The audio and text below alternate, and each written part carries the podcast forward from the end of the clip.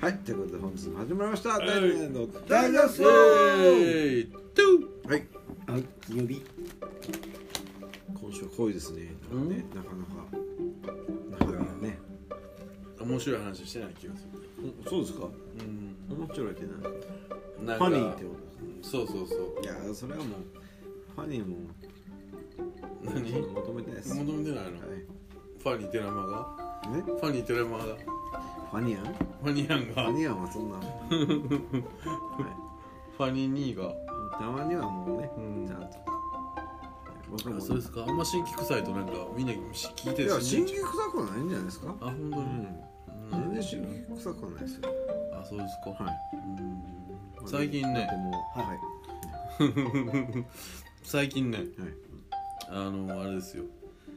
サブスクがね。はい。サブスクサブスクってね、はい。みんなでも知らないですね。サブスクって言うと伝わらないですね。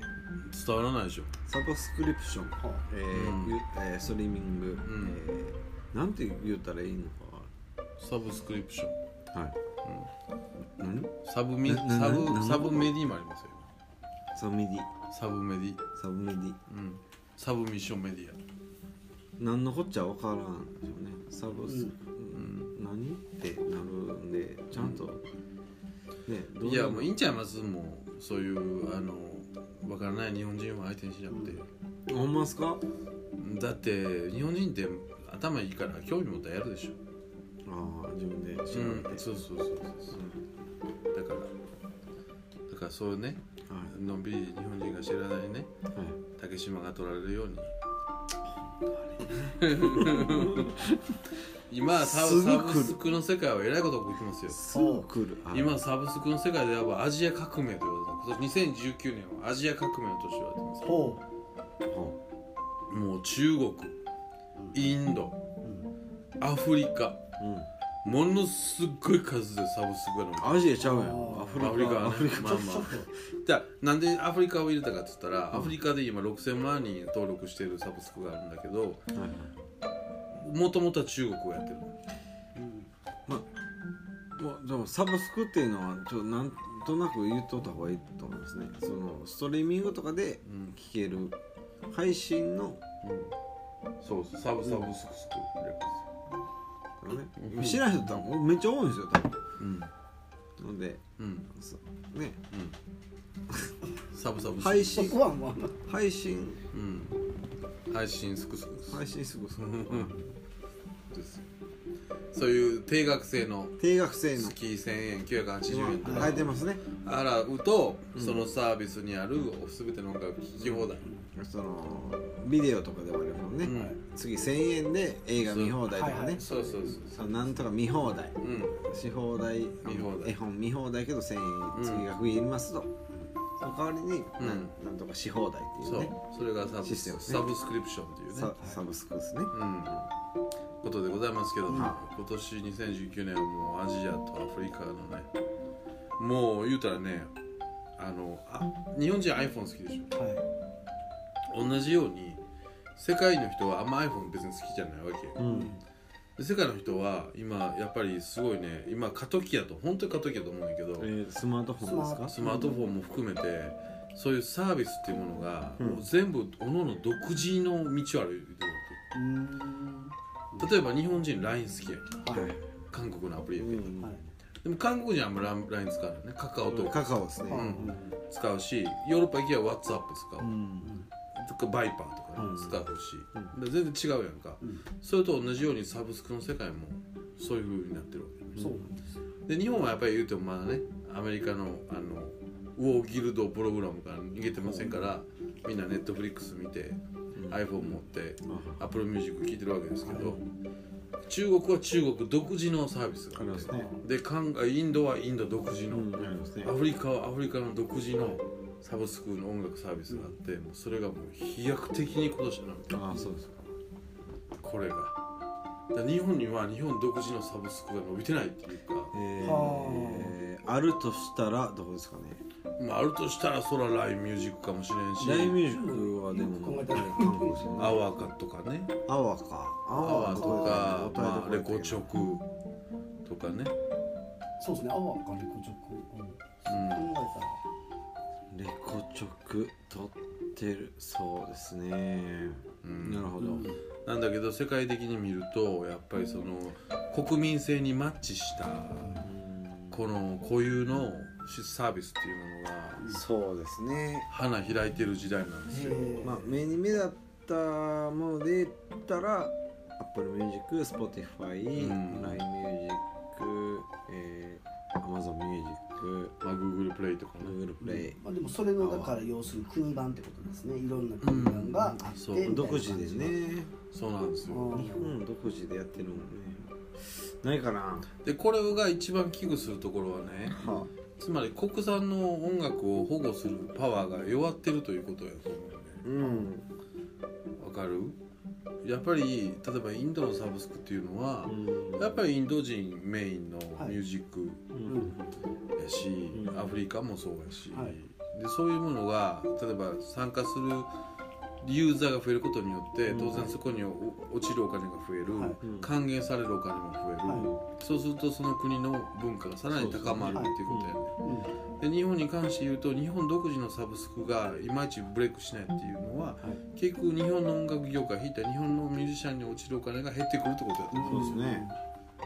思うねん。な、でそこが僕は次この、まあ、2019年はアジアがどこでももう今飛躍的に爆発的に伸びてますけどこれ乗りお完全に乗り遅れてるんで。いつでもね日本は乗り遅れてますけども。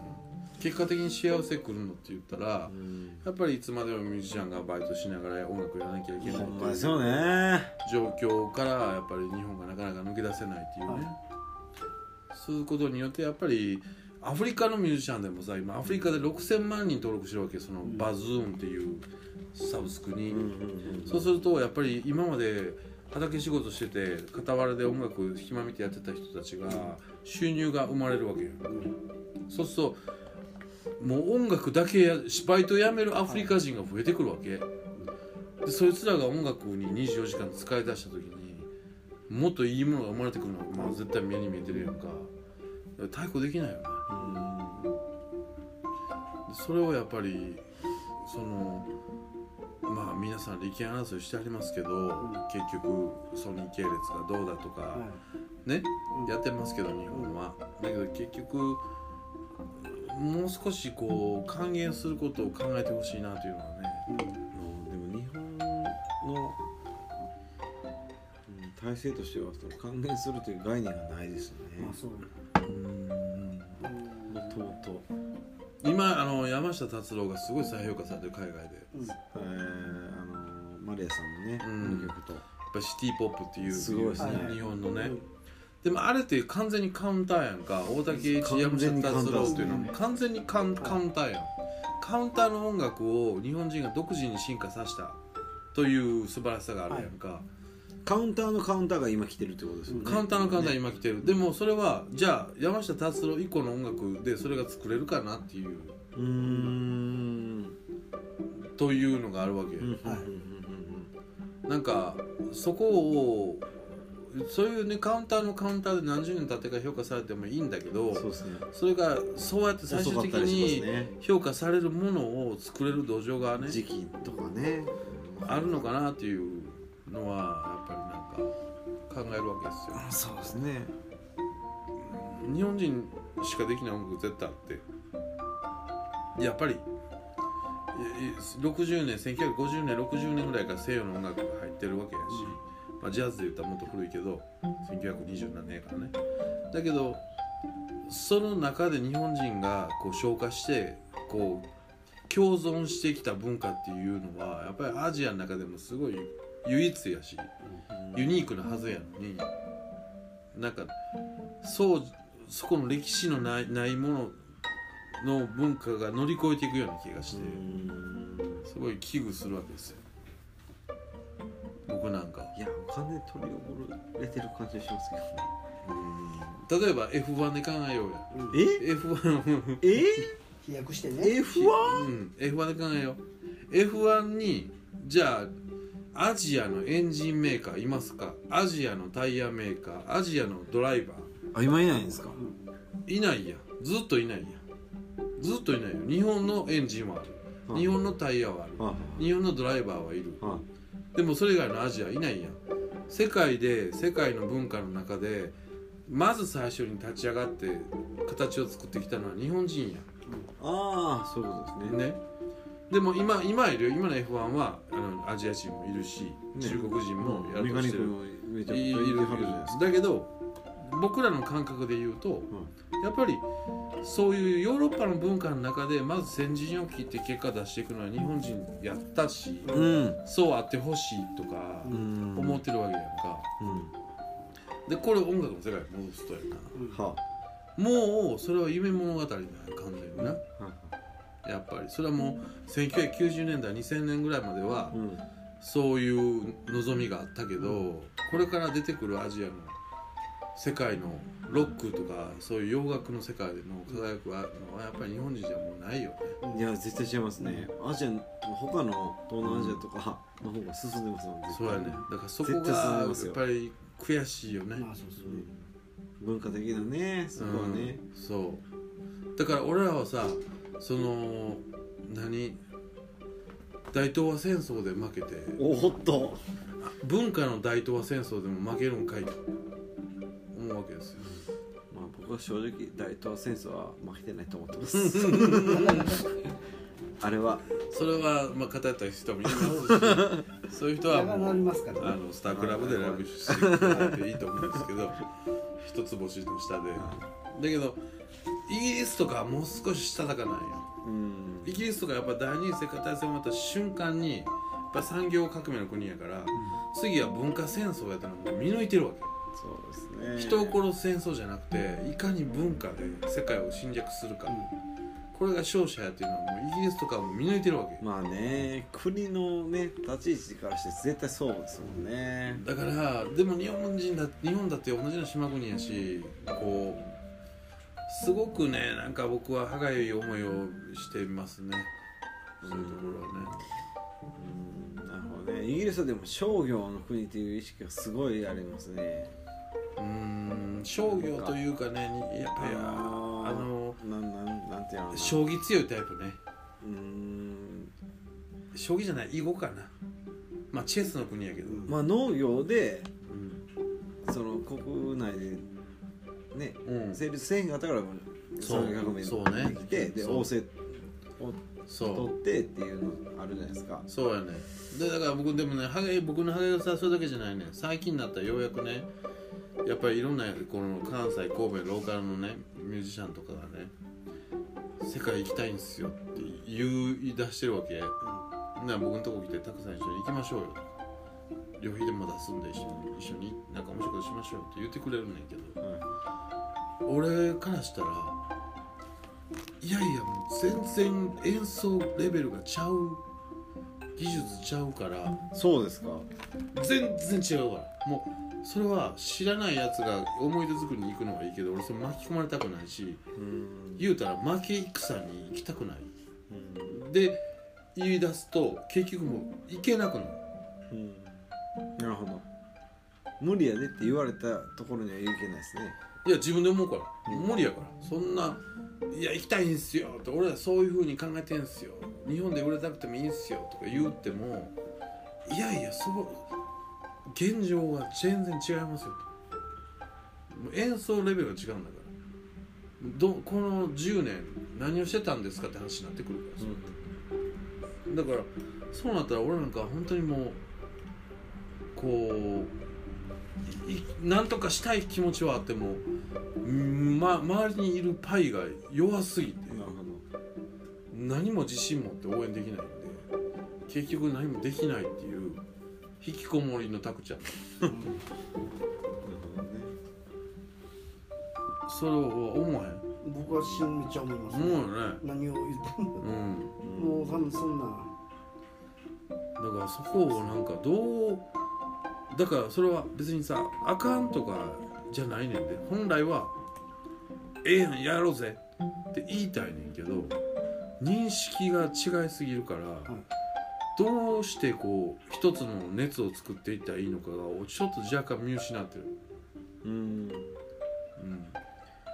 うん、なんかやっぱりその日本人神話をすごい信じすぎてるんですよね。日本人神話。だからその結局イギリスとかアメリカの音楽が主に入ってくるじゃないですか、うん。でアメ別にアジアの音楽なんかそんな知らへんうん。から別にずっと昔のまま止まっててうん。でも実際はもう全然バチバチ向こうはややってるのにうん。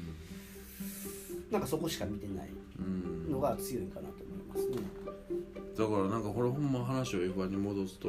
もっと F1 なんかやっぱりこうなんかみんなホンダの気持ちやねん。はみんなホンダでよしヨーロッパの F1 の世界に殴り込みをかけるぞっていうふうにやっと気づいてくれてるのはいいねんけども今の時代ホンダ遅いからっていう。もっとええエンジンアジアにあるからそこで何を今さその日本っていうものの捉え方が現状と全然合ってない気がするもっと焦らなあかんと思う。僕はそういう言うんやったら。何にも焦らずに「いやー東南アジアとかやったら僕安いし楽勝しよう」っていうのは違うと思うし。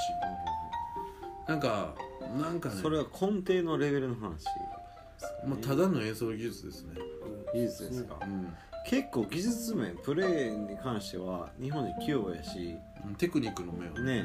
テクニテクニカルな部分ですよ、は日本人ねうん。重宝される部分あるじゃないですか、うん。海外でも。もうちょこちょこね有名なバンドで日系人が入ってたり、そう。でもあのすることじゃなくてね。まあバンドとしてね例えば。あのアンサンブルの作り方とかね。あー。それで成功してるってなかなかないですよね、うん。表現として。でも逆に難しいのはその個人の技術っていうのは素晴らしいと思うねんけどじゃあ弾き語りになったら英語で歌うかって歌われへんじゃあバンドになったらアンサンブルできんやろ？そうなったらもう個人のインストしか無理やん。なうん。それは言葉をあったらってことですか？うん、やっぱりだって言葉弾き語りになったら言葉で大事になってくるうん。やん。もちろん日本語でもいけるけどうん。でもそれはちょっと次元の違う話になってくる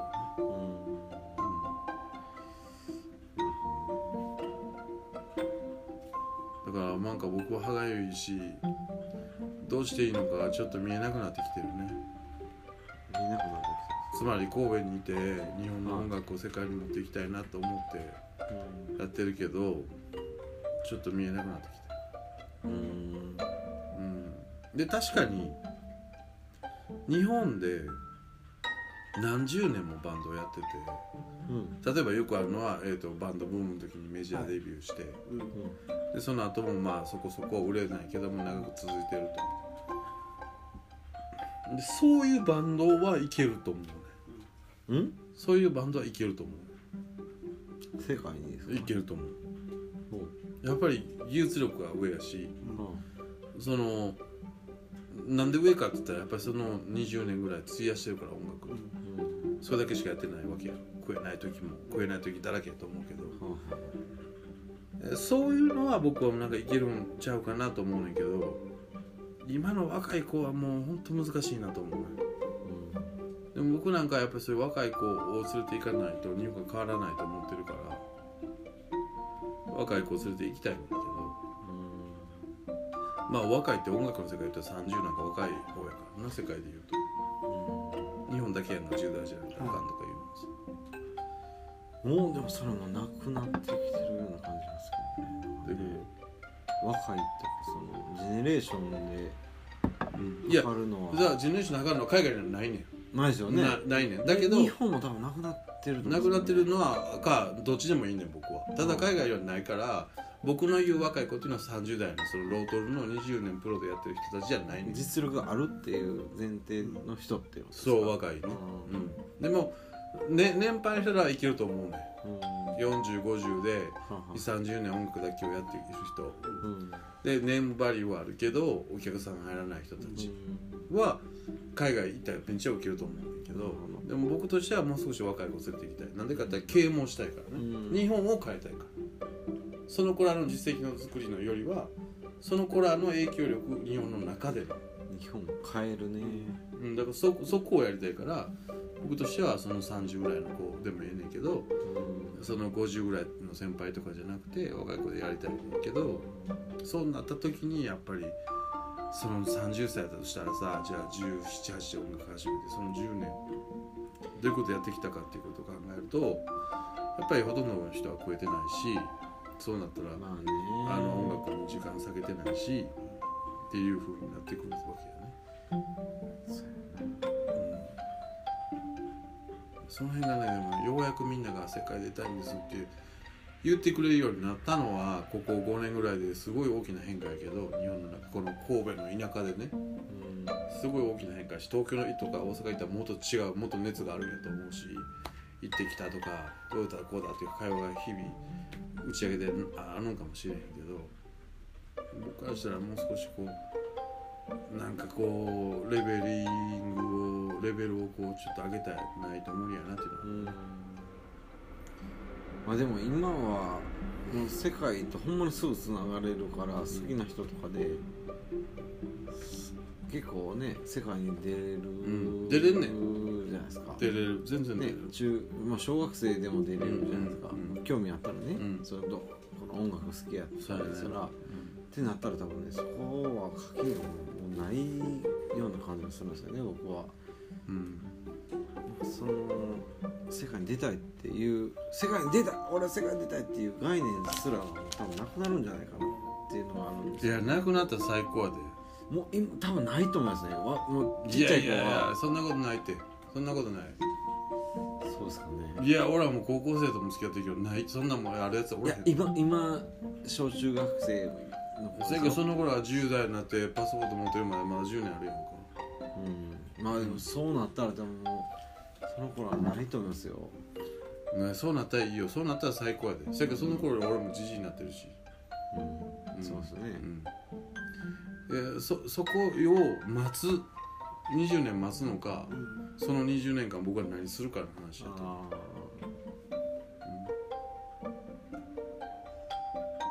そうですね。うん。今そっか。今生まれた子らは多分その世代やと思うんですよね、うもうん。そのそのもう世界っていうね垣根がない子らやから。分からんで20年経ったら逆に会ってからのないに鎖国してるかもしれないですそうそうそうそう。完全に。やっぱ20年説あるから、うん20年ごとに白と黒が行ったり来たりそれはおもろいするからですけどね、うん、さあ20年後の世界はどうなってるか分からへんし、うん。だからそのね選手の話じゃないですけど一概に世界中で音楽やれたらおもろいっていうのも確実におもろいという発想あるけど、閉鎖されてたから守られてる音楽もあってっそうていうのはあるじゃないですか。そっちの方が大きいね。垣根があったから生きてこれたけどそうそうそう垣根がなくなったら。ね。だから今の時代から融合できるっていう部分もあるし、いやだ守から問題はやで部分もあるから。垣根があったから守られてきた。うん。今の時代が融合できる。うん、相手になりませんっていう話垣根が今まで自分たちを守ってくれてた、垣根が強すぎて結局が競争力がないねん。うーんと思う。これは同じこと起こるから。今日本の人口減ってみもう全部の産業で同じこと起きるから。ガラパゴス化なんて言ってられへんそれそれレレベ低くってことですか？レベル低じゃなくてある種のあのオープンさを持って対応していかないとうん。そういうグローバルスタンダードを持ち込んだもので物差しで生きていかないとレベルが低かったら上げたい。うんだけの話やからそうですね。そのそれを低かって上げたらいいがないなさすぎんうん。それはまあ日本で生きとったら生き生きれるからでしょうね。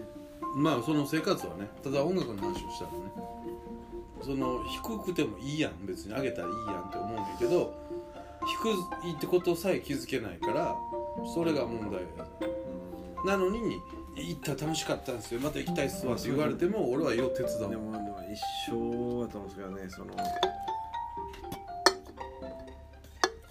れも変な話ですけど、欲求の中で人間の欲求の中で一番強いのは知的欲求やと思うんですよ。